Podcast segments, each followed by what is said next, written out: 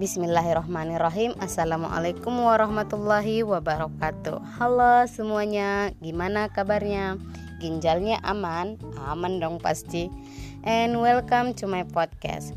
Sebelum masuk ke pucur pelan aku Kita kenalan dulu dong. Kenalin nama aku Yesti Pianingsi Harahap Dari Gunung Tua, Paluta, Sumatera Utara saat ini aku ngambil kuliah di Institut Teknologi Sumatera atau populernya kita sebut ITERA.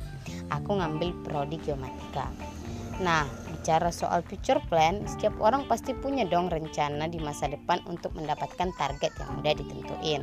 Sama kayak aku, aku juga punya beberapa nih. Yang pertama, aku ingin menjadi seseorang yang leadership bukan hanya mampu memimpin diri aku, tapi juga mampu memimpin diri orang diri orang lain ataupun kelompok.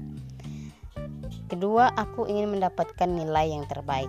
Untuk mendapatkan nilai ini tentunya diperlukan usaha, hard work, serta doa kepada Tuhan untuk mempermudah kita mendapatkan apa yang kita inginkan.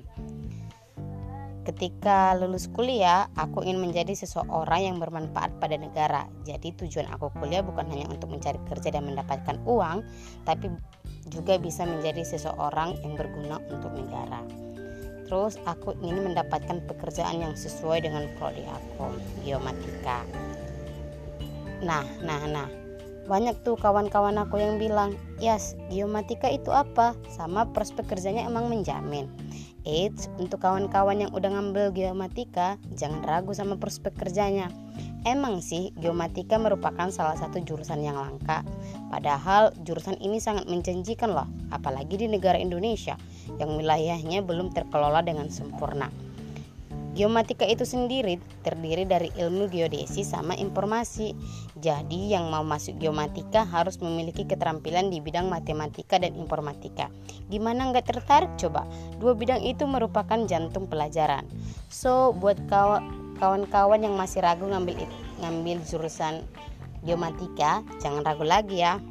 Nah, untuk kawan-kawan yang masih ragu tapi udah terlanjur ambil jurusan geomatika, nih ada satu motivasi dari Terelie nih.